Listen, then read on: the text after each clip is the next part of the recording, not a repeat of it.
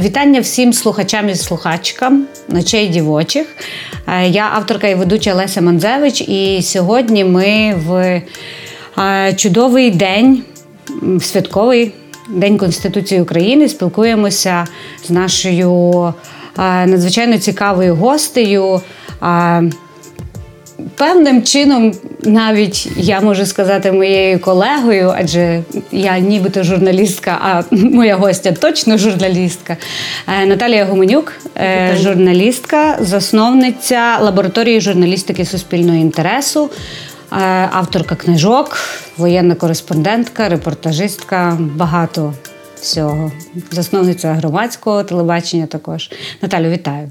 Вітання вам. Моє традиційне перше питання: як ви? Чесно кажучи, сьогодні не дуже, бо святковий день, і в нас такі прекрасні колосочки. Але ми ще сьогодні відходимо від а, атаки на Краматорськ. У нас знайомі в поганому стані. Це місце, в якому ми були. Ця піцерія, де були, багато часу там провели. Знаємо людей, які випадково пішли з цього місця ну, за кілька хвилин до того. Тому тяжко. Тому тяжко якось, попри те, що ніби звикаєш, я ще й у. Ми робили, робили великий фільм про атаку на Краматорський вокзал 8 квітня 22-го року, де 59 людей загинуло. І якраз через рік в Краматорську ми проводили показ для людей там. Були потім також в цій піцерії, а в ній не можна не бути, коли ти приїхав. Були там ще й кілька тижнів тому з іноземними журналістами з Латинської Америки. Не зовсім там, а буквально в кількох метрах. І я якраз тоді говорила, що ми не встигали туди зайти. Тому це відчувається дуже близько. Ми буквально цими днями так само видали матеріал про в рамках іншого проекту, яким я співкерую, який називається The Reckoning Project, проект розплата свідчить Україна про документування воєнних злочинів. Ми буквально вчора. Видали також документальний фільм про цю атаку на Крамато... на Кременчуцький мол, на Крам... на Амстор в Кременчуці. Тому ця історія про обстріли, ну вона от дуже поряд, вона дуже близько. І люди, які там були, ми з ними провели книжковий арсенал кілька чудових днів, прекрасних разом, тому тяжко. Я власне читала, та, що Вікторія Меліна, авторка, вона теж була там в. А, Так, ми поки ще чекаємо на новини. На наш превеликий жаль, Вікторія Амеліна, українська письменниця та поетка, померла 1 липня у лікарні Дніпра від отриманих ран внаслідок російського ракетного удару по Краматорську. Уся команда нашого подкасту висловлює щирі співчуття родині Вікторії, близьким та друзям. Світла пам'ять про Вікторію Амеліну тепер назавжди з нами. Так важко насправді знайти якісь слова. Нема заціпеніння. Це... Заціпеніння певне.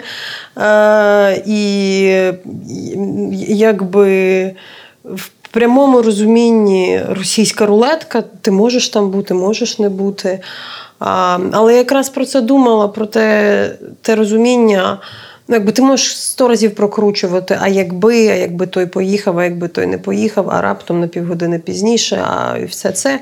Але ж ми розуміємо, що це якби дурні питання. Питання там є дуже чіткі винні. Mm. Є дуже чіткі винні. Як ви ви виходите з цього стану заціпаніння? Тому що журналістська робота вона потребує швидкої реакції.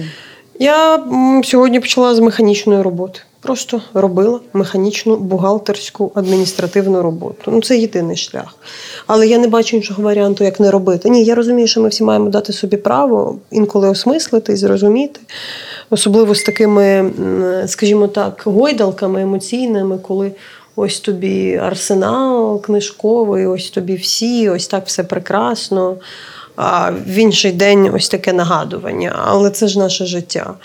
Е, я ну, давно намагаюся знайти якісь. Е, ну, аргументацію, аргументацію. Я все-таки не бачу іншого варіанту, як раціоналізувати те, що відбувається, в розумінні того, що так, це не випадковість, це не трагедія. Це трагедія, але якщо ти думаєш про це тільки як трагедії, так, то ну, ти безпорадний. Але значить, це злочин. За нього має бути хтось покараний. І ти маєш працювати на те, щоб ті, хто це зробили, відповіли. І, власне, ви з командою дуже багато працюєте над тим, щоб документувати ці е, злочини війни. І на книжковому арсеналі було багато так само тем присвячено е, якраз документуванню злочинів війни.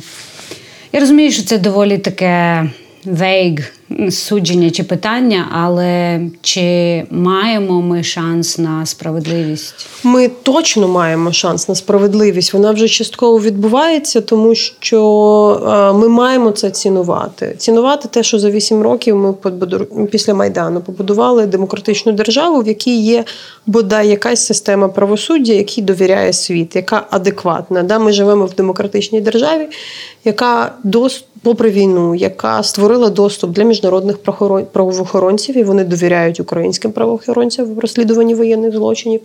В нас, на відміну від від Сирії, чи від Чечні, чи від ще інших країн, там е, М'янми, чи яку, куди нема доступу буквально ні журналістам, ні правозахисників. У нас є величезна кількість доказів. Ми можемо говорити зі свідками, ми можемо збирати. І знаєте, навіть той факт, що ну, Росія точно не може заперечити ці злочини, які вони відбулися, і саме тому, що вони вже задокументовані і українцями, і міжнародниками, і міжнародними змі.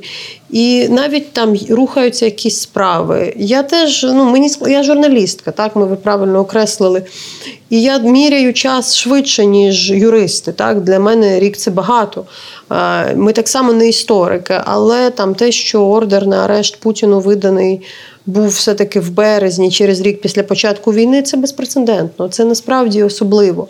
Тому шанси ми всі маємо. Ці люди ще живі, вони є. А, І як би не видавалося, знаєте, їхня нахабність їх і погубить. Угу. Тому що це здається, що вони якби ніколи не виберуться з Росії. От в нашому проєкті The Reckoning у нас сирійські аналітики і юристи, які були причетні до. Е, одного з судів над е, ну, власними там генералами, сирійцями, які були посібниками режиму диктаторського е, Асада. І ось як затримали одного з цих генералів, який, якого вважають там воєнним злочинцем, і над яким все таки відбувся суд, і його покарають. Він через багато років приїхав в Німеччину, теж отримав, переїхав в Німеччину як статус біженця, і його пізнали. Його співгромадяни його пізнали. Тому да, нам зараз здається, що там якийсь російський генерал, там да, він там сидить собі в Москві. Але навіть з останніми подіями ми ж розуміємо, що він може випадково виїхати кудись. Окей, він зараз не виїде в Францію чи в Німеччину, може побоїться. Да? Але він може доїхати до якихось Дубаїв чи якогось Бангока, да? і його схоплять. Тому а, їхня нахабність і самовпевненість, мені здається, їх і зжере. Mm-hmm. Але от знову ж таки, ви згадали прізвище Асада, він досі є на чолі Сирії, і зараз відбувається якраз процес його перевходження в міжнародну політику. Власне, це так само так, пов'язано, наприклад, але... з землетрусами. То чи ми говоримо тут про часткову справедливість. Ні, ну дивіться, так в тому справа у Сирії справедливості не відбулося і найближчим часом не не відбудеться, поки при владі цей режим за підтримки Росії. Але він там при владі. У нас в Україні немає режиму Януковича зараз при владі. Ми в категорично інших обставинах. Так. Ми все-таки в своїй нормальній країні живемо. Я навіть не хочу думати, що би було тут, якби Майдан пішов не так. Тобто, розумієте, ми от в нас все змінилося насправді. 20 лютого 2014 року. До речі, про висвітлення перебігу подій в Україні. Е, От крайній випадок був такий, е, був той, я згадую особливо яскраво, коли стався теракт ну, підрив Каховської дамби. І як іноземні медіа деякі підійшли вкотре до висвітлення цієї події, і Тімоті Снайдер написав цілий thread про те, що об'єктивність не означає double-siding. Та ми далі ну, ми маємо розуміти, хто є агресор, а хто є жертва, і висвітлювання обидвох сторін е, однаковим чином це означає, що насправді ну, це не є об'єктивність, а це просто ну, догоди. Чому? Е, моє питання. Наступне висвітлення України е, війни в Україні в іноземних ЗМІ. А чи є якісь речі, які вас обурюють в тому, як відбуваються? Порівняно з усіма попередніми воїнами, е, міжнародні ЗМІ висвітлюють Україну відмінно добре. Чесно, краще, ніж будь-яку іншу, детальніше, і навіть, скажімо так, ем, ну, чесно кажучи, категоричніше. Да. Ну, Тому що моральна сторона дуже проста. Це дуже проста війна для висвітлення. Тут дуже зрозуміло, хто що є агресор, який вторгся на території порівняти з якоюсь іншою війною, там сирійською, коли ти маєш розібратися, де іділ, де суніти, де ті, як чинить щось там вже через роки, там такий фронт чи такий, і які релігійні історії, там набагато складніше. А, Але і, і тому, можливо, є якась завищена категоричність у українців і, і очевидна чутливість, очевидна додаткова чутливість. Це не означає, що все добре, це не означає, що все ідеально, але моя критика не до іноземних ЗМІ, моя критика там до системи масової журналістики. Вона така, як є. Вона буде гонитися за там легкими новинами, популярними темами. Клікабейтними заголовками. Так. А, є, е, І це не питання до преси. Ем, щодо е, підриву Каховської дамби, ну тут я погоджуюся, і я читала детально так само там те, що писав Тімоті Снайдер, так.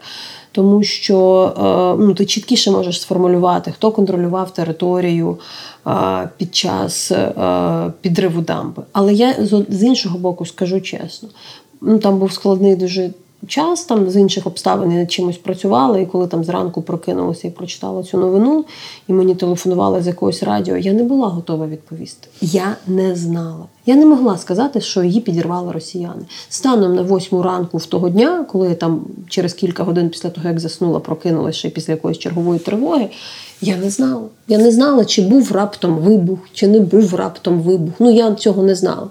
Мені б треба було зателефонувати там колезі з Каховки, який знає, який сказав, що швидше за все підрив був всередини. Ну тобто, і було поки на той час ще не зрозуміло, чи він був всередини. Ну тобто, чи це, наприклад, була історія того, що завезли вибухівку, і це була, скажімо, злочинна недбалість, за яку Росія несе відповідальність, тому що вона мала дотримуватися.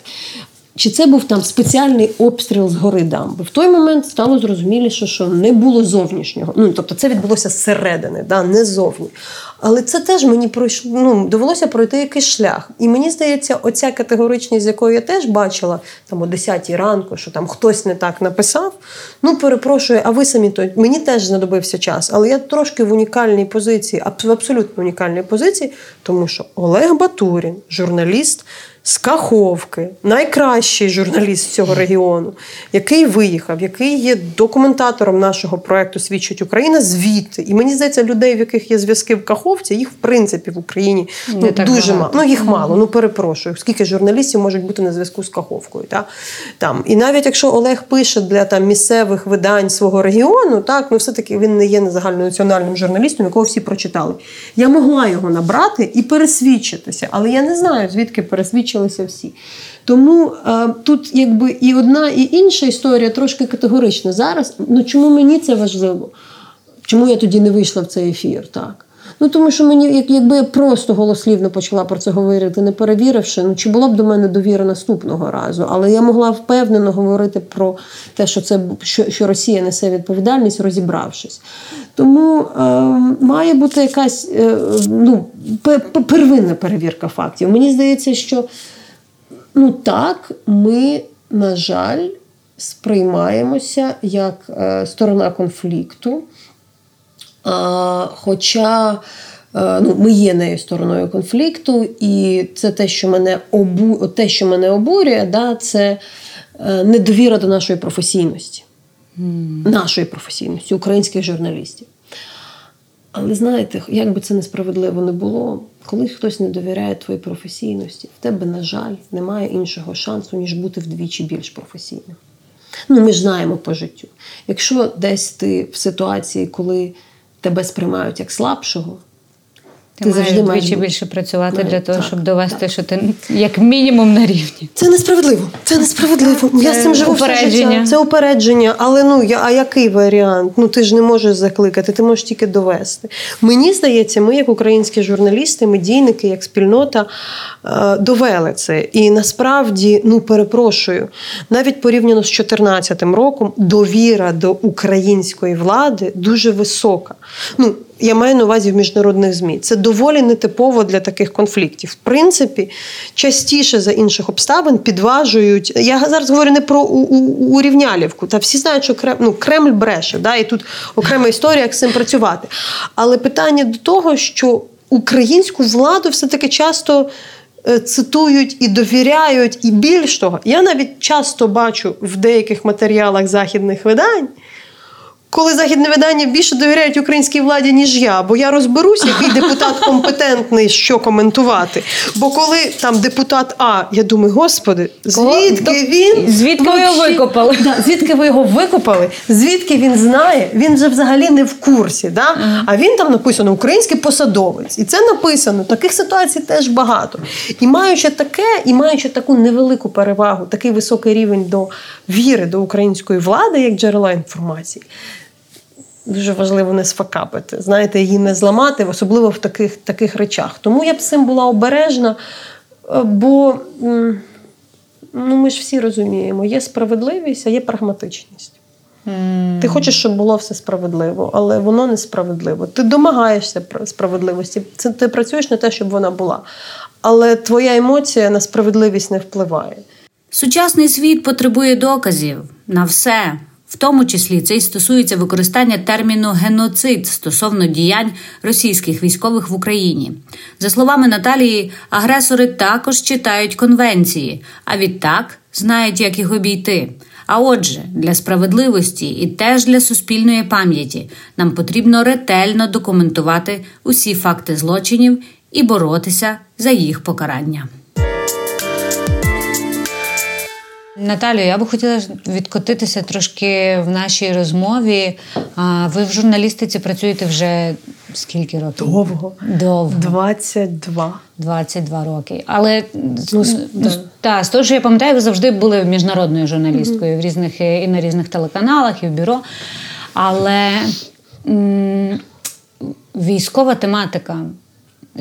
Це ну, я не знаю, чи це можна назвати вашим спеціалітетом, так да, але це, мій, це, це ви вибрали, чи вона да, вибрала вас? Ні, ні. Я да, я тому ця людина, яка можна ж було про європарламент, яка писати. не під не підходить під е, ну, під запитання, як війна змінила українських журналістів. У мене можливо в цьому є відповідь, можливо, внутрішня відповідь. Знаєте, внутрішня відповідь е, для себе як аргумент, чому треба рухатися.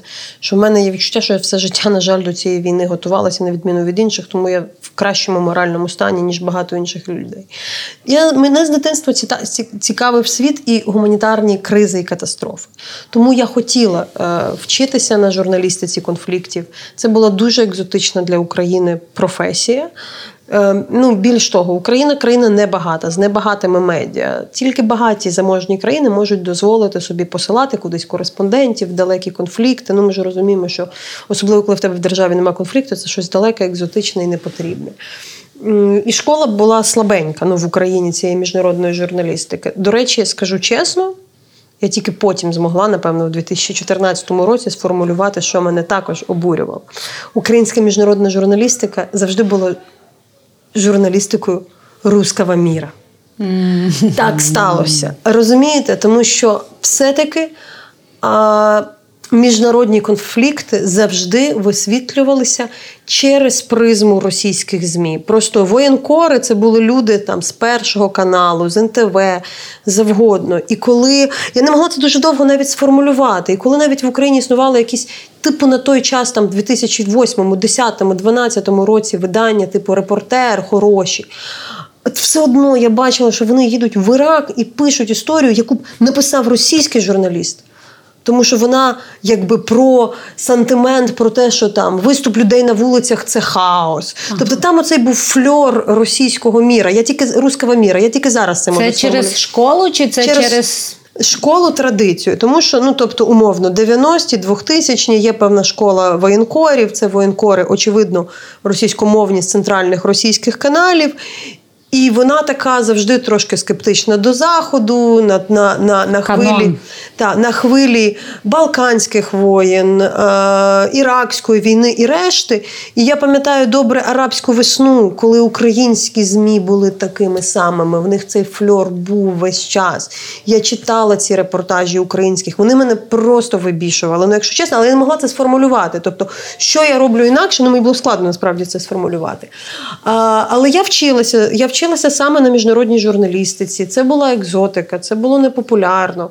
Коли почалася арабська. Е, весна, е, так звана, зараз ми про це говоримо. Е, я якраз вже тоді пішла з телеканалу Інтер, бо я пішла з телеканалу Інтер, навіть була звільнена раніше, ніж прийшов туди Янукович. Я не працювала на центральному телебаченні за часів Януковича, що прекрасно. І тільки центрального телебачення були кошти на міжнародну журналістику. Тому я почала працювати як фрілансер і, здається, загартовувалась. І тому на Майдан, і в Крим, і на Донбас я я прийшла вже загартованою, а далі воно з тобою залишилося. В тебе є якась відповідальність. Да? Ну, В тебе є відповідальність, і тому, очевидно, там банальне питання, що ви робили 23 лютого. Ну, звісно, готувалися бути і на питання, Якщо щось станеться, де що моє питання було, як я можу бути там, де де, де, де все відбуватиметься. Тобто, це це, це, це, це зворотнє питання. Але ну це теж не ну, це так. Така навіть не випадковість, ну така професійна професійна історія а, спеціалізації. Але мене і і в конфлікті цікавить не тільки воєнна частина. Так? А, ми зараз говоримо в контексті. І це жахливо зараз мені про це говорити. Ми зараз говоримо в контексті цього книжкового арсеналу, якому я дала тему, коли все має значення. На жаль, це коли все має значення, воно і має значення під час війни. Можливо, тому мені цікава була війна завжди. Ну, до того, як вона цікава була теоретично. Це дуже болісно, що це відбувається в твоїй країні. Але, власне, вона мені цікава саме тому, що це загострення. Це загострення. Не, не, Я не про адреналін, а просто ти відчуваєш, що важить, що не важить, що важливо, що не важливо, що така, якби є таке слово, да, шелуха, оце все. Що що, що відпаде, що відпаде, а що насправді важить да, з людського. Бо люди під час війни проявляють своє найгірше, але й найкраще.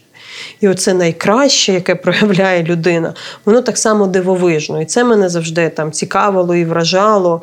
А, І і хотілося говорити про цих людей, які ну, в таких умовах а, виживають і роблять неймовірні речі. На жаль, це прийшло до нас. Та? На жаль, це тепер наша війна, і ми, ми, і нам всім це стало відомо.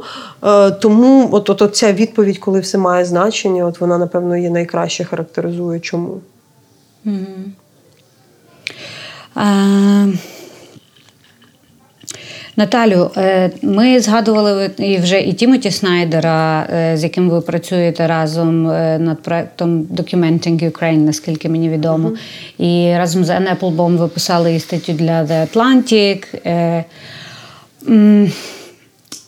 Є така думка, попри те, що і Ен Еплбом, і Тімоті Снайдер вони відверто е, адвокують інтерес України в інтелектуальних колах Заходу.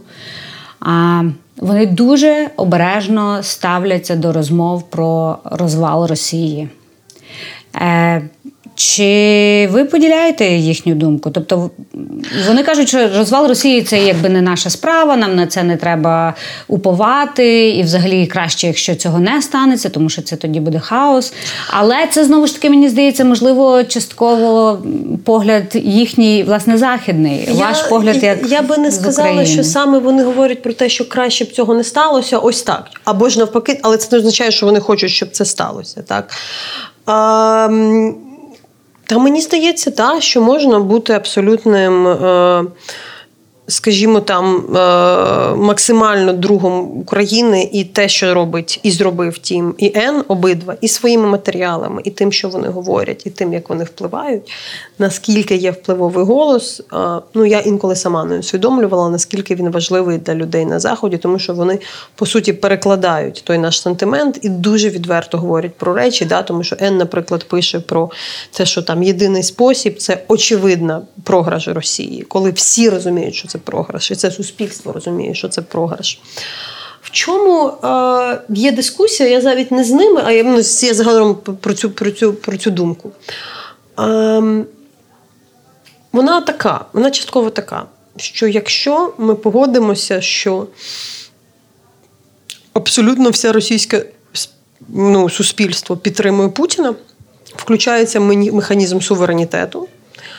І е, це означає, що там немає шансів, що Путін піде при владі, і що є люди, тобто, що хтось не хоче, щоб він був при владі. Тому історія, тому нам нам всім вигідніший слабкий Путін, а не Путін, який має підтримку загалом. Е, це, Це перше. Щодо розвалу Росії, я теж не знаю, чи вона розвалиться. Я не знаю. А хотілося б? В тому вигляді, ні, знаєте, ну хотілося б, хотілося. Е, Хотілося б, щоб Росія була демократичною. Не вірю, що зможе, що вона нею буде. Як не ви, до речі, відреагували на цей нібито пуч? Пригожинський. З острахом і Я... сподіванням, сподіванням. Звісно, з невеличким... Було сподівання, бо в мене був скепсис самого. Ну як тільки я почула дивіться, це, я відразу. Мені здається, що там це він для України це він-він. Це виграшна ситуація у будь-якому випадку, бо ми нічого не робимо, а вони самі себе посилюють. Просто е, хотілося би більшого, а його не сталося, так? Але їй все одно здається, що ця ситуація дуже сильно оголила режим, дуже сильно оголила. Вона показала, що дійсно там король голий, що режим слабкий, режим, який постійно грався упродовж десятиліть на тому, що він недоторканний нічого подібного не може бути показав, що це можливо. А показати це значить уявити, а від уяви і ну, тобто має бути уява. Да? Ти маєш уявити картинку, в якій танки йдуть на Кремль. Ось вони йдуть. Yeah. І якщо ти один раз це уявив, да, то ти розумієш, що це можливо. От зараз Може дивіться, бути. в чому різниця? Станом не будемо брати п'ятницю, четвер е, минулого тижня, там, скажімо, четвер, там 20 числа е, червня 22-го року. Коли ти говорив з західними аналітиками, давайте поговоримо про них, якщо ми вже зачепилися за них. Було питання: як ви думаєте, чи може впасти Путін? Казав, ні. Через тиждень. Да. А це означає, що слабкість є. Все, цього достатньо. Е, е, Я, можливо, там занадто часто намагаюся знайти позитивне там, де його немає, але це точно не найнегативніша е, ситуація, яка є. Е, Щодо розвалу Росії, повернутися на це. Я, Мені мені складно уявити, що таке розвал Росії. Розумієте, я ну, я поки не можу уявити на якомусь відчуттєвому рівні, що це. Татарстан окремо, там ну тобто, що це що це таке?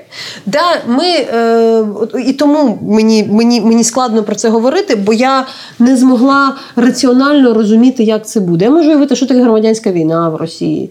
Я можу уявити собі, там, коли сипеться режим, ще якісь бунти. Як вона розпадається і на що? Ну, тому що там немає сепаратизму, там немає відвертого сепаратизму. Да? Тому на що вона розвалюється? От мені треба зрозуміти, а на що вона розвалюється? Ну, немає там сепаратистського руху. Ну, Ми можемо говорити про Чечню. Да. Але ми і все? І Чечню, ну може ще Дагестан, який там, ну і по великому рахунку, все. Да? Татарстан інтегровано дуже сильно в в російську державу. Всі решта, ці всі республіки не мають своєї суб'єктності, там немає ані національного руху. Ну вони, я про це говорю, це трошки як а, такий приклад наведу. Ну, дивіться, корінні народи Сполучених Штатів, вони якби є. Так. Але вони політично Америка. не мають значення. Угу. В Росії геноцид національностей відбувся так само, як в Сполучених Штатах, в розумінні того, що залишилися етнічні групи, культурні ознаки, але як політичні спільноти їх немає. Те саме в Росії по великому рахунку, тому вона, на жаль, зачищена з точки зору тих всіх народів, які там існують, за крім винятком Кавказу, да, mm-hmm. там з інших причин. І тому мені здається, що тут питання: слабка Росія, то що нам потрібно, слабка Росія. Хто б там там не казав про страхи, які от мені там деякі знайомі дійсно розказували, страхи там неконтрольовані атомні станції, неконтрольовані там якісь оці всі Атомна речі. зброя, да, десь да, похована. Да, да, Угу. переживали в 91-му. Це я не боюсь цього взагалі. Наталю. У Вікіпедії пише, що е, ваш чоловік російського походження. Так Ні, він росіянин етнічний. Він росіянин етнічний. А чи можливо на фоні російсько-української війни у вас це якось проявлялося в сімейних відносинах? Чи Ну, дивіться, в мене цікава історія. У мене цікава історія відносин з чоловіком, тому що мій чоловік російський журналіст. Ми одружилися в 17-му році після е, ну, після Великої війни, після першої війни, невеликої якраз. Да? Е, він переїхав до України після. Е, перед вторгненням. Перед вторгненням він майже фактично тут жив останні роки, коли був ковід і решта. так. Ось, і саме тому я дуже впевнена говорю з російсь... з, ну, впевнено говорю з. З, е, ну, Про, про Росію, росіян. про росіян mm-hmm. я знаю, я можу відрізнити, я знаю, з ким що не так, і хто проявив слабкість, а хто проявив добре, тому що для мене це не теорія. Я спілкуюся, це очевидно, було б дивно, щоб я не, не спілкувалася. В нас, на щастя, в родині ну, е, я мало спілкуюся з, е, з родиною, історично так склалося, але немає жодної людини, яка би не яка би сумнівалася. Я можу сказати, я не говорю навіть не про те, що підтримка, сумнівалася, що Росія веде війну проти України, ця війна несправедлива. Так. Ну, Тобто вона там категорично правильна. Я дуже добре розумію, що як розриваються зв'язки. Я дуже добре знаю, як доводилося виїжджати людям, скільки знайомих і людей там виїхало в перші дні після 22-го, залишивши все. Як вони влаштовуються, хто займається собою, а хто займається допомогою Україні. Є в нас і знайомі, які там рятують українських дітей. Ну, різні різні є. Да? Я теж не буду узагальнювати. Але це цікаво, тому що я бачу свою роль в цьому, певно. Так вже сталося. Я багато пишу для іноземних ЗМІ. Е, і я тому дуже впевнена е, можу комунікувати на міжнародних майданчиках, особливо коли там ну хай мені хтось скаже. От от, якраз в цьому випадку що я, я не знаю. Да, Ні, навіть не це. Розумієте, я розумію, чому багатьом українцям. Тяжко комунікувати з росіянами на міжнародних майданчиках. Чи коли, наприклад, є певне упередження, ось ці емоційні українці, вони не здатні. Що вони мені скажуть? Я можу критикувати Росію і росіян з абсолютною впевненістю, не будучи звинуваченою, тому я в цьому побачила також свою унікальну роль. Да, е, ну, Ви розумієте, чому? Ну тому що було б дивно мені, маючи чоловіка росіянина, відмовлятися від участі ну, з адекватною людиною, скажімо, там тим, хто робить щось корисне, там не не, не умовно, та майданчиком, тому що я можу з цією людиною сидіти, бо це дивно, якщо буду казати, що я не спілкуюся. Ну тобто, ви розумієте, мою мою певну особливість. Хай я прийму на це, ну хай я прийму на себе в цю роль. Я спілкувалася ще з однією колегою, якраз нещодавно, мисткиною українською, яка каже, що їй тяжко. Я кажу, кажу, у мене є ці сили, ну просто така в мене така в мене особливість, і мені здається, що я е, ну, мушу мушу це е, використовувати. Чоловік мій вважає себе киянином насамперед. Він не буде називати себе українцем, бо він ним не є.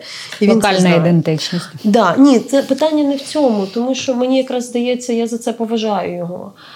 Ем, це відповідальність. Не знімає відповідальність, тому що дуже просто взяти і сказати, ні ні я Україна. Ну, Ну, це, це, оце, оце б я, напевно, не поважала. Ну, розумієте, а а він знає свою відповідальність за свою країну і своїх людей.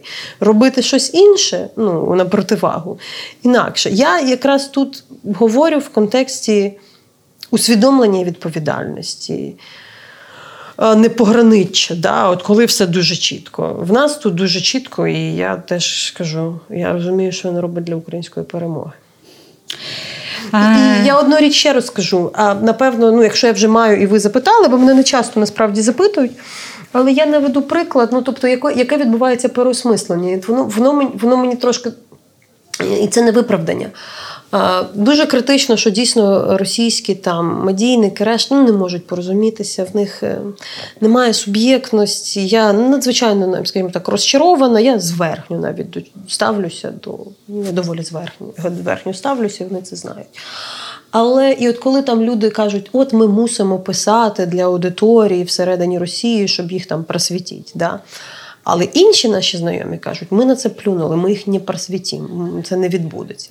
Але ми знаємо, що наше розслідування заблокувало таку-то поставку зброї в Росії. От ви ну, ви, ви розумієте, про яку, яку конкретику я кажу.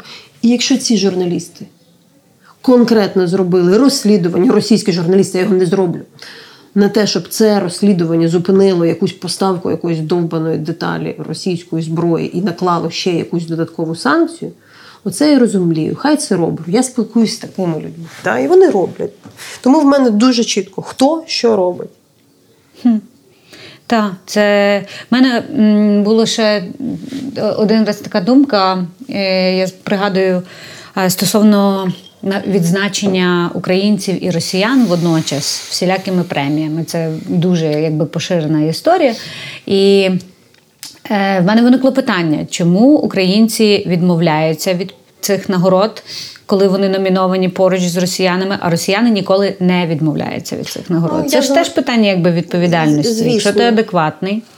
Чому ти не відмовишся? Я знаю е, кількох людей, які відмовилися, але це не публічно, але більшість не відмовляється. Це правда. Ну, Добре говорю, оскільки я можу, проблема Росії це її імперіалізм. А що таке імперіалізм? Це егоїзм. Це ти думаєш весь час про себе, це ти не думаєш про інших. так? І ті, хто власне, ну і от моє формулювання, яке я часто там використовую, якраз оця дискусія про У нас була одна дискусія на арсеналі, чи я можу бути е, зробити більше, саме яка вийшла з, з розмови з деякими. У мене був такий цікавий досвід, коли ми тоді були відні недовго. І а, я говорила з українськими знайомими, і всі прям думали, от що я можу зробити більше. От я винна, от я тут відні, от я не приїхав, а може я маю бути там. І в цей же час так само були там певні росіяни, і ми обговорювали це відчуття. А, Ну я ж не винен, ну я ж не винен, в чому ж моя вина? І я кажу, що це просто комічно. Я інакшого слова не підберу. Ми сидимо тут в мене один день. Українці всі говорять про те, що вони винні, сидять росіяни говорять про те, що вони не винні. Якась дурня виходить. Ну, Тобто це різні площини, але це якраз оце відчуття суб'єктності, яке в нас є, а і в багатьох них немає. І оце відчуття брак суб'єктності, тобто люди не громадяни, що ти думаєш про себе, що це моя нагорода, там нерозуміння далі там того, що в що, що, що ти несеш відповідальність за всіх, що ти ще щось символізуєш. А, І друге, це егоїзм, ну імперський егоїзм, якщо ну поки його не здолати. Да? А, І ну, тому моє е, відчуття е, не лють. Ну, а я вважаю, що воно достатньо сильне. Це а розчарування і зверхність, певна. Як сказати, я ще якесь це російське слово, ви мені допоможете, воно просто дуже гарно це передає, коли ти презираєш. О Боже. Розумієте? І ти це Ну, це презирство, зневага. Так, да, зневажаєш. Це зневага. Я відчуваю зневагу. Я сильно відчуваю зневагу до багатьох. Так. Я, І мені здається, що декого зневага ображає більше, ніж ненависть. О, звичайно, це так зачіпає. От тому я вибрала для себе такий шлях: зневаги замість ненависті до тих, кого це стосується. Прекрасно. Вони знають, що ми їх ненавидимо, але вони хай думають, що ми їх ще й зневажаємо, а ми їх зневажаємо. Тих, кого є за що, звісно, їх чимало. А, Наталю, в мене питання про ПТСР. Зараз багато всі говорять про ПТСР, про оскільки ви пройшли багато воїн. Ви мали на нагоду заробити ПТСР і не раз. І я пам'ятаю навіть кілька тижнів тому я була на Львівському медіафорумі, і була одна відома американська фотографка. На жаль, я не пам'ятаю е, її імені і прізвища, але вона пройшла і Ірак, і і багато теж близькосхідних конфліктів. І вона розповідала про те, що кожного разу, після коли от вона закінчувала активну роботу в зоні конфлікту, вона проходила якісь психологічні перевірки. А як ви тримаєте свою психіку в тонусі стабільності? Я явно щось роблю не те. я, Бо я не проходжу ці перевірки, хоча потрібно, напевно. Е, перше, я себе заспокоїла, але це самонавіювання в чомусь. Знаєте, мені було тяжче, коли е, ну, що допомагає що допомагає в травмі? в травмі? Спілкування з людьми довкола, порозуміння. Да? Е, складно бути самому в своїй травмі. На щастя, я не переживала тих ситуацій, коли це ну, той рівень травми, ну, мається на увазі там всередині бою, щось подібне, таке абсолютне. Тому що коли я приїжджала спочатку, там я пам'ятаю з Іраку, і мені казали, типу, та ну що ти про свою роботу, давай про щось хороше, а то ти щось пережив, щось важливе, тобі хочеться цим поділитися, але це нікому не цікаво. І потім ти відчував те саме, ну, коли ти приїжджав з Донбасу, з Криму. І всім це так не цікаво в Києві. Ну, типу, на роботі, да, ти розказав. А отак зайвий раз поговорити. В нас на громадському була практика, що ти створюєш місце розмови. Тому що людям, які щось бачили, їм важливо хоча б поділитися, хоча б створити простір комунікації, де їм не заткнуть рота і не скажуть, що це їхня робота, вони її зробили, не, не псуй нам свято. Да? Е, Ось. Зараз ти на одній хвилі з усіма. І це дуже сильно допомагає. Ти не відчуваєш, що це щось твоє єдине. Ну, я маю на увазі, якщо Ти говорити про да, я говорити про, скажімо, ту більшість, яка не пережила критичні, абсолютно критичні ситуації, да, там, в кого там на очах не вбивали людину, як там в солдатів, да, чи, чи людей, які там опинилися під завалами, ну, побачили найгірше. Друге, ну так склалося, що хтось з нас сильніший, хтось слабший. У мене команда велика, в мене багато підлеглих. У мене багато підлеглих. Я несу відповідальність за десятки людей. Я чітко зрозуміла, сипешся ти, сипляться інші. Тому ми не маємо права. Той, хто має сили, не повинен, ну, тримається. Я розумію, що це дуже фізична, це абсолютно фізична річ. Треба більше спати. Треба відпочивати. Тобто, ну я ж теж розумію, коли я починаю зриватися на людях, через це переживати, піднімати голос, кричати, не стримуватися. Мені потім за себе соромно, я не можу потім, ну мені погано після цього, я мучуюсь, на чого я не стрималась. Інколи, ну, бо, наприклад, я з іншою колегою говорила, вона сказала: ми собі дозволили в офісі там не стримуватися, кричати. Я кажу, я не можу так дозволити. Я не можу дозволити такі відносини в команді. Е, я не можу бути керівником, який кричить на своїх підлеглих. Це не повага. Це не повага. Це не повага до них. Їм теж тяжко. Я ж не знаю, за що я зачеплю. Я не хочу це толерувати. І з цим тяжко. Тому варіант. Один це якась, а з цим, а от з цим я не можу собі дати ради. Я не не, не зовсім вмію. Я ну, такий класичний трудоголік. Я не вмію відпочивати, просто не вмію відпочивати. І переключатися, тобто є речі, на які можна переключатися. Я тому я для того, щоб переключитися з воєнних злочинів, придумала проект, щоб привозити сюди латиноамериканців, африканців, журналістів. Тобто я просто можу переключитися на щось інше, менш але е, інтенсивне. Да, інтенсивне, але менш болісне. Тобто, це мені допомагає. Тобто, якби я суто робила, і це теж це, це, це, це таке теж зачароване, ну таке коло замкнене, воно теж не дуже корисне, бо є ті порадники прекрасні, які кажуть, то не роби інше. Я кажу, ви не розумієте. Ну тобто я не можу робити, тобто не роби щось.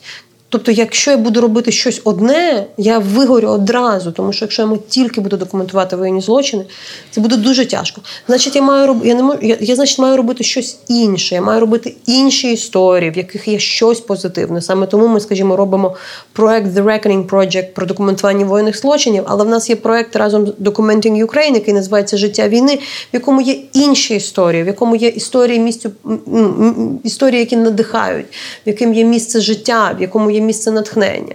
Тому ми зараз почали робити цей проект і привозити сюди в Україну е, латиноамериканських журналістів, африканських журналістів чекаємо, щоб також розвантажити і побачити якусь надію, якісь, знаєте, зачіпки, щось конструктивне, тому що ну, мені здається, що це єдиний спосіб для тих, хто не може перемкнутися е, да, якимось чином.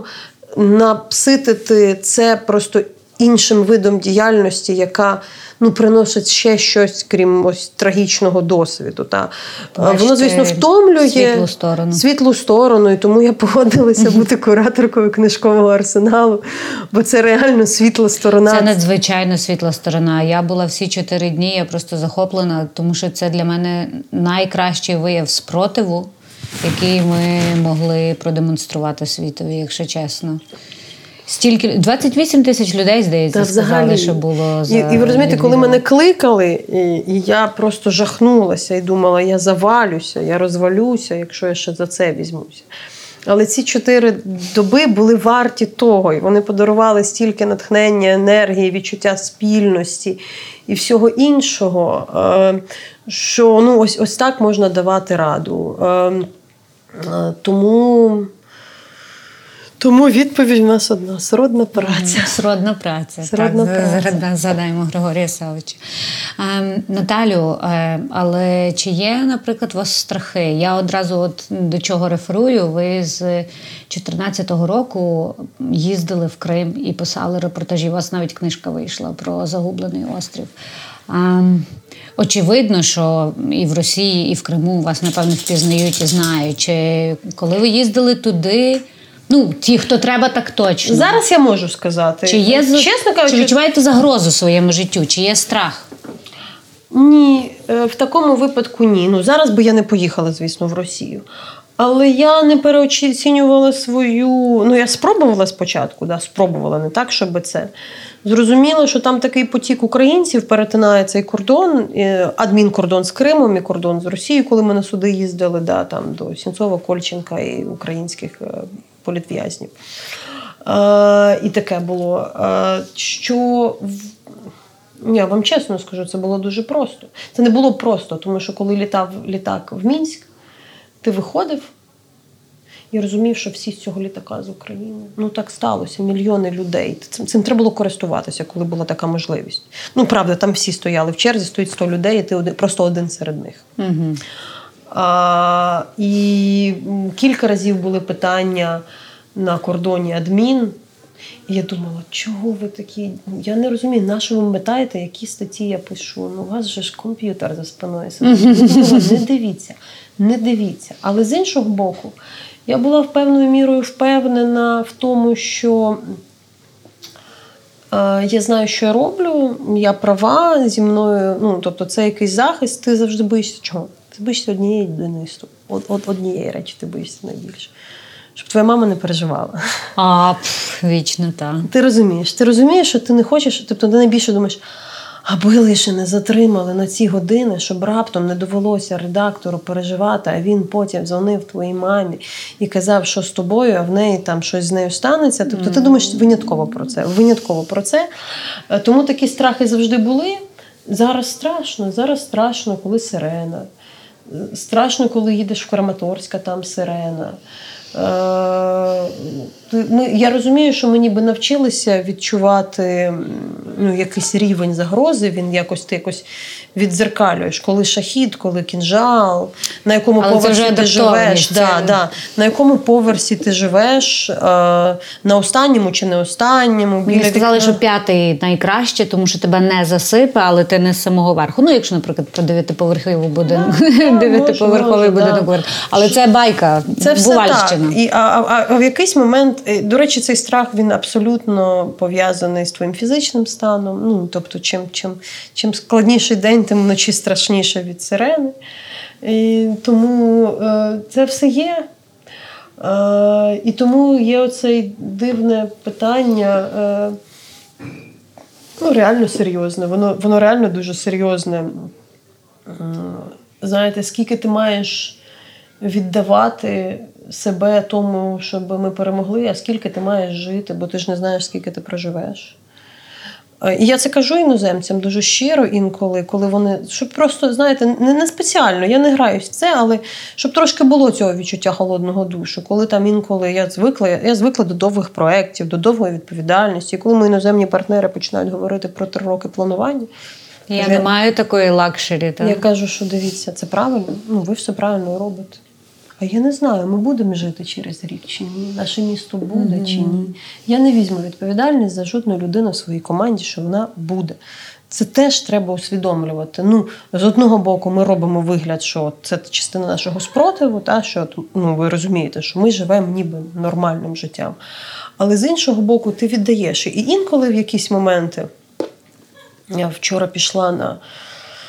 Це був перший український ЛГБТ-фестиваль Сані Бані та закриття. Е, Я пішла, з однієї причини взагалі було не в тему. От просто настільки це могло бути не в тему, наскільки це просто, ну, типу, але я просто думаю, історично, я ще буду на цьому фестивалі, не буду. Мені історично важливо побувати на першому. Перший.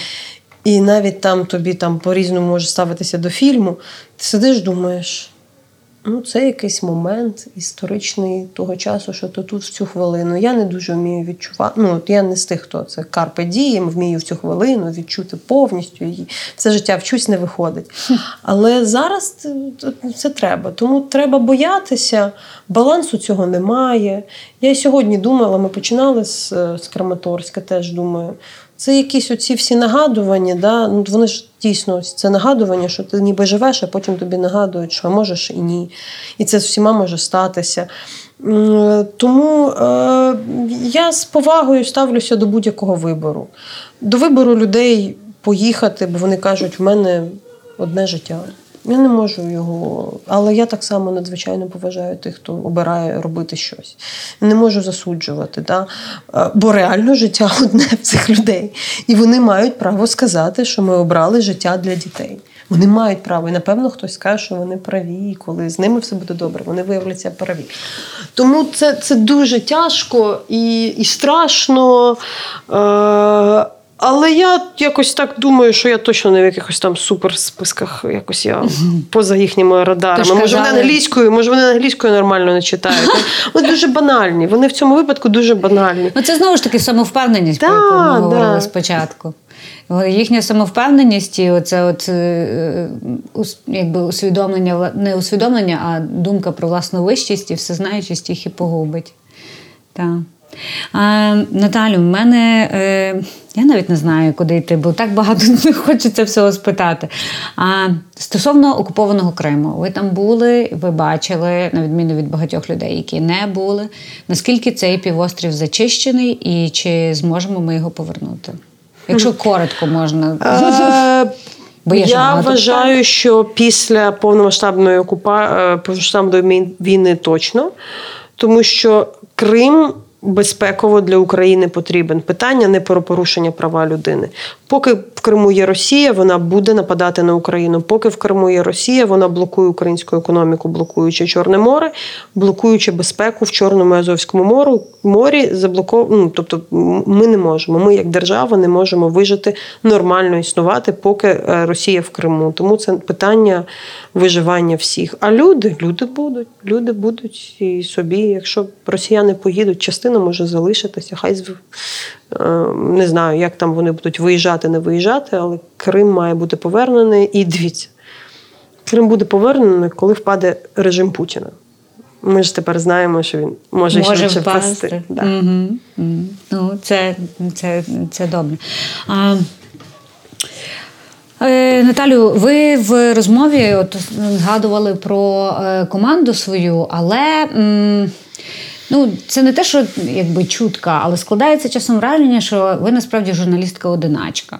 І е, навіть є таке, я не просто не скажу від кого я це чула, але кажуть, що з вами доволі важко працювати в команді. Чи ви б погодилися з цим твердженням? чи... Не погодилась би. Не погодилась, бо в мене велика команда, і е, я е, мені ну, я, я інколи, особливо в такий час, складно працювати з. Е, з балансом, да, де ти маєш бути, бо комусь ти за м'який керівник, комусь за е, вимогливий. Я можу керувати тільки своїм прикладом. Угу. Коли ти бачиш, що керівник багато працює, всі решта також багато працюють. Але я доволі лояльний керівник, тому в нас багато є. Є людей і е, є різні медіа. Е, я багато років на керівних посадах. Е, з одного боку, з радістю цього б не робила, бо мені здається, це трошки luxury. Це реально luxury бути журналістом одинаком. Це, Але я точно знаю, що я б інакше зробила менше, ніж ніж без команди. Зараз у нас велика команда є. Просто ця робота дуже невидима. Від від, від пошуку грантів до менеджерення цих Звичайно. коштів, до проведення оплат, до того, щоб що, що місяця у всіх твоїх співробітників була заробітня платня, офіс, в якому вони працюють, умови, в якому вони працюють. Ось. Е, І я би хотіла мати більше людей, яких можна делегувати. А, Чому Чому їх не є? Це питання довіри, довірити. Бо делегація це про довіру багато. А, Ні, є, вони є, але я загалом кажу, що зараз у нас е, жахливий брак ресурсів в Україні. Ну дуже вже, вже, вже, вже, вже я спілкуюся з усіма керівниками, з усіма керівниками, керівниками медіа, керівниками громадських організацій. Всім бракує людей, державних інституцій. В нас страшна криза кадрова людей, які би брали на себе відповідальність, людей, які би брали на себе відповідальність. Знайти їх складно. Як тільки ти знаходиш ту людину, таку людину, це просто золото. Ти просто щасливий, і, і це дуже важливо. Е, люди, які зараз хочуть бути на проектах, короткостроково, фрілансерити, таких багато. Але тих, які готові керувати, не багато ніде. І я знаю, що це відбувається з усіма. Е, це норм... ну, це не ну, як сказати, це це зрозуміло, чому ми це можемо е, ну, ми це можемо пояснити. Але е, це велике-велике питання. Я би хотіла більше. У мене, у мене у нас в лабораторії тут природні є відносини, одна мобілізована, одна мобілізувалась, співзасновниця, двоє народили дітей цього року, продовжували працювати, життя, продовжують працювати. Трошки о, о, о, трошечки мене, скажімо так, Залишили не саму, знайшли інших людей. Підбираємо. Я, наприклад, коли ми починали The Reckoning Project, мені було дуже важливо, наприклад, забрати всіх регіональних потужних журналістів в команду, хай навіть там індивідуальними дослідниками, і їх якось підтримати, щоб ну, все, що вони робили в Сєвєродонецьку, в Херсоні, в Каховці, в Харкові, де завгодно якось зберіглося, бо це сильні люди. Тому я стараюсь підтримувати самостійних сильних людей, але сил у нас у всіх зараз дуже мало. Mm. Тому, якщо хтось слухає, якщо такі люди є Увага. і готові брати відповідальність, так вони треба. Тільки треба бути готовими. Ну, Багато того. працювати багато і брати працювати. на себе відповідальність. Брати на себе відповідальність. Головне. Багато працювати. Я, до речі, ми останній рік е, всім дозволяємо працювати трошки менше, сильно менше, ніж якби ми хотіли, ну ніж ніж ми звикли. Це теж нормально. Я не можу вимагати в людини в Харкові працювати так, як вона працювала раніше, в будь-кого. Ми всі, ну тобто, в цьому випадку дуже не можемо. Наталія Гуменюк також відома як співзасновниця громадського медіа, яке виникло в горнилі Революції Гідності і об'єднало тоді багатьох зірок журналістики. Попри те, що чимало гучних імен кожні у свій час і за різних обставин обрали йти власною дорогою, Наталя все ж вважає громадське успішним. Як свідчення називає той факт, що прийдешнього листопада громадське святкуватиме 10-ту річницю від свого заснування.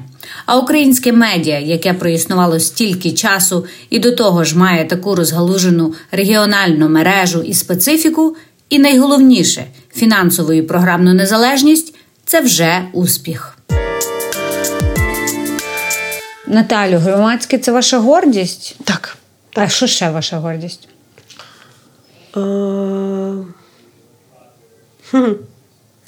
Це точно не тільки громадське. Mm-hmm. Моя гордість е, в українській журналістиці.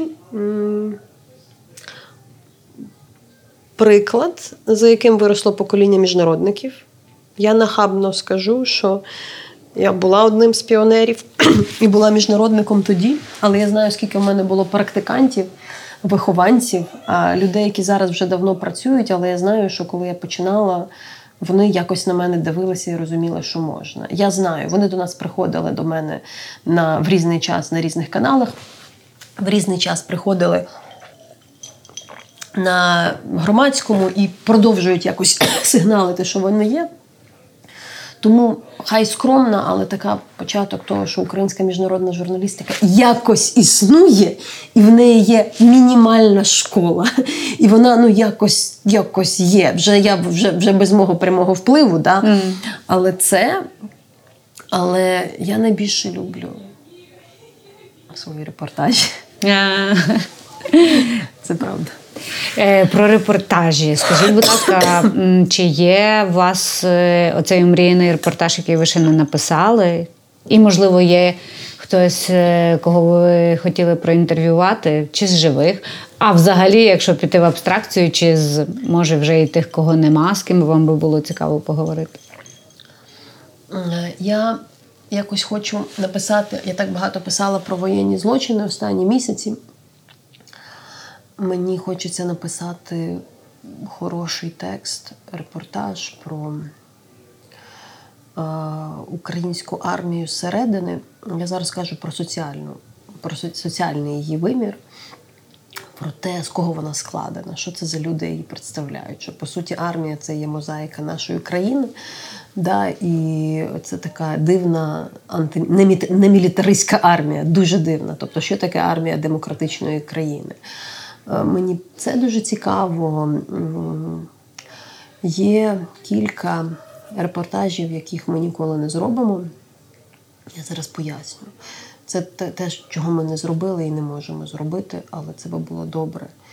Ми реально не можемо робити сьогодні репортажі з окупації.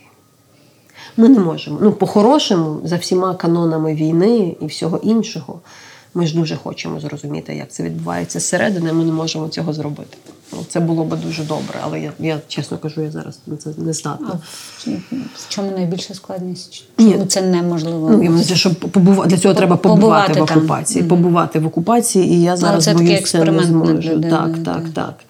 А, Ну, дивіться, от що ми розуміємо, в чому якби питання, що. Раніше, коли у цих всіх е, диктаторів воєнних е, е, командирів і решти не було власних ЗМІ, вони інколи запускали на свою територію західних журналістів. Тому було інтерв'ю з Бін Ладеном, тому було інтерв'ю з Талібаном, і ділом, і рештою, і рештою. Коли вони, коли змінилася структура, і вони їм це не треба, і в них свої свої там телеграм-канали, Ютуби і все решта. Це все вже змінилося, але це були дуже цінні матеріали завжди, дуже цінні. І знаєте, ну тобто це дуже складна історія, і були там вважаються легендарними усілякі історії, як там Анна Політковська в Чечні була якось там всередині перевдягнена. Таке зараз просто в світі зараз неможливо через іншу інфраструктуру медіа. Але це би було корисно, і я навіть ну я гіпотетично про це кажу, але не уявляю, як як, як би це mm-hmm. зробити. А, Про інтерв'ю.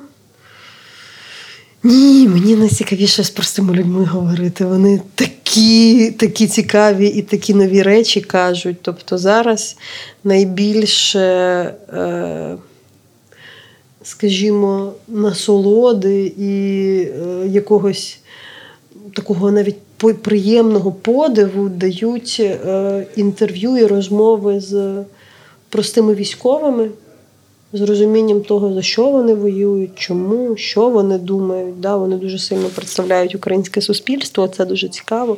І мені здається, це як би там не було, попри велику кількість е, військової журналістики, ну там про війну, саме да, таких репортажів. От соціального виміру виміру цього е, принаймні в англомовній пресі, да, в міжнародній немає, да, щоб зрозуміти, а хто ці люди, хто ці mm-hmm. в Україні. Да.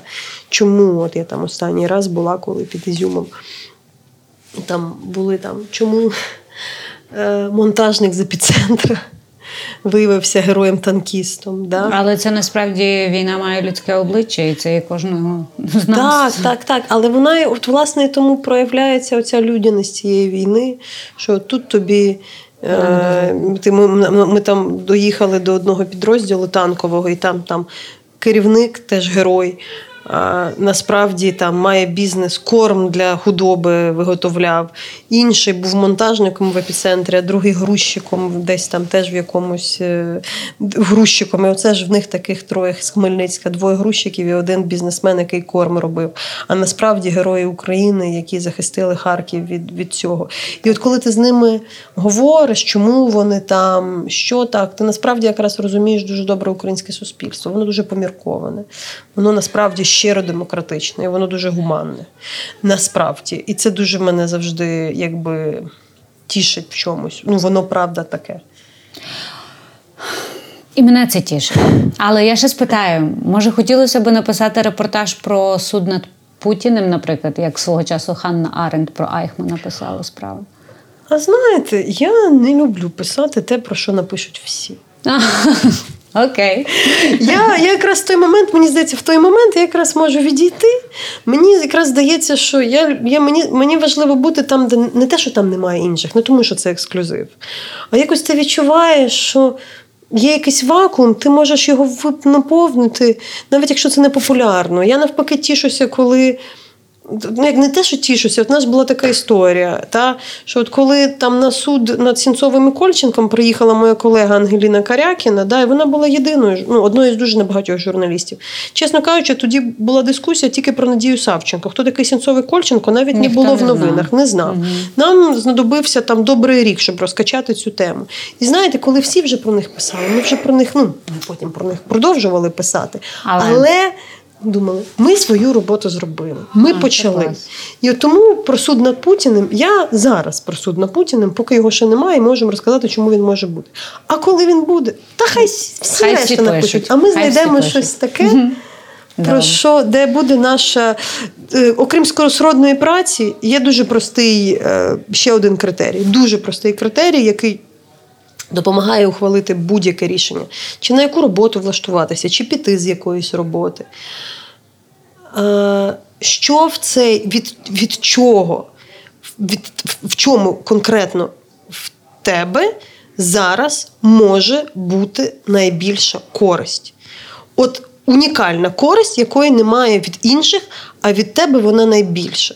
Якщо я розумію, що користь залишатися на своєму місці, тримати фронт, так би мовити, якийсь робіт, е, берегти компанію, щоб вона була адекватною, залишаєшся. Розумієш, що не можеш втримати, і краще ти почнеш щось нове, особливе, що буде робити, що інші не роблять, ідеш і робиш.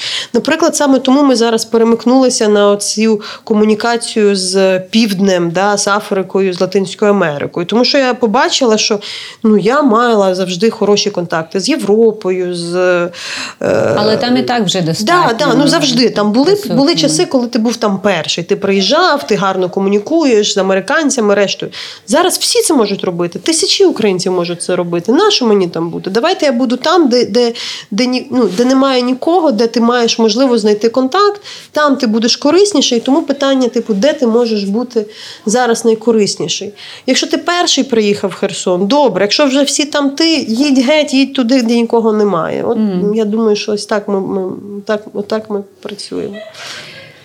Е, Наталю, в мене ще буквально два питання. Е, я за вами спостерігала на книжковому арсеналі, і ви кожен день були дуже цікаво одягнені. Яке місце в вашому житті займає одяг? І чи це ну бо для мене, наприклад, одяг це є спосіб ну якогось такого трохи ескапізму, але так само можливість, я не знаю, розвинути власну уяву.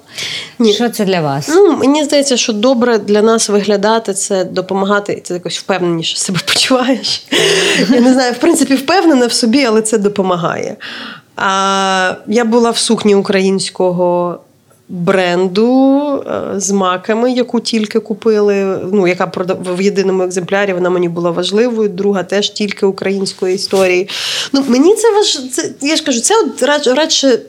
Я, я, я думала, ніколи не думала, що я естет, але в чомусь я естет. Мені подобаються красиві речі. Я не люблю багато речей. Я мене взагалі от я не це. Але якщо в цьому житті щось може бути симпатичним і гарним, хай буде. Хай буде, хай, хай буде. буде. А, Окей. Е, Коли це теж це вже все заключна частина. Коли закінчиться війна, як ви думаєте, і як це буде? Іноземним аналітикам я завжди відповідаю зараз таким чином: коли ви нам дасте все потрібне для перемоги? Клас. Коли ви нам дасте? Ну, будемо Коли ми отримаємо все потрібне для перемоги, тоді закінчиться. А, Якісь уявлення того, як це може бути? Дивіться, є питання послаблення два варіанти, ну, якихось яких ми розглядаємо. А, Сипеться фронт російський, і ми заходимо на певні території, і та, чесно говорю про те, що там, можливо, не всі. Можливо, не всі до 91-го року, да, і починається якийсь переговорний процес, в якому ми ну, до чогось домовляємося. Та, там, Тимчасові якісь території, війська ООН, хто завгодно на них. Та, там, Я розумію, що це може бути не весь Донбас не весь Крим. Йдеться не про повернення до 2014 року, але ну, лінія може бути такою. Так? І от ми розуміємо, ми закріпилися і не зрозуміло, що там відбувається. Це один з варіантів. І другий е, це е, певні зміни режиму в, е, в Росії сильні, тобто не те, що там санкції їх послабили, а щось ось таке. Ми не можемо, і ми, звісно, не можемо сподіватися на друге. Да? Ми можемо тільки працювати над першим. Е, і... Але але найкраще на це відповів наш міністр оборони. Знаєте, що він сказав? Нагадайте. А це не дуже публічна думка. але Він так гарно це сказав. Коли знову почнуть літати літаки. Так. А ми ж розуміємо, чому.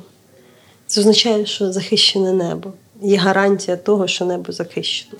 Тому насправді перемога буде ну, коли, нас, почнуть літати, коли почнуть літати літаки. Це правда. Що ви сама собі побажаєте? Я би, Мені би неправильно було бажати собі сил. Я собі кожен день цього бажаю, але вони ж не беруться. А, Тому а, відповідальних людей в команду mm. бажаю. А, Навчитися м, якось а, берегти сили, щоб не завдавати. Е, якоїсь непотрібні, ну, непотрібну шкоду своєю там якоюсь нестриманістю. Я не можу сказати, що я нестримана людина, я нормальна, але просто я кожен раз, коли випадково не стримуюсь, починаю нервуватися дуже сильно і і, і, і, і це. Але ось ось ось сил би я. Ну, Тобто, мені було просто побажати сил, але я розумію, що це робота. Вони не це не автоматично такий раз, і на мене стрибнуть, і я раптом стану суперсильною. Сили прибуло до зеленої позначки. Ні, ні, ні, ні, ні. Це щось має пройти в голові, але я якісь речі, е, там, якісь дрібні мрії. Наталю, я вам дуже дякую за розмову. Я дякую, що ви погодилися так е, стрімко на моє запрошення, яке я просто вас зловила зі сцени книжкового арсеналу. І тут через буквально два дні ця розмова відбулася. Дякую за е, всі репортажі. Дякую за те, що ви є голосом нашим теж там і е, показуєте світ е, українцям, які є тут. Успіху тільки нехай все буде добре і вперед до перемоги. Спасибі. Бо поки є можливість робити, треба робити. Дякую. Дякую. Цей тиждень, а може і період, особисто у моїй стрічці сумний і сповнений втрат.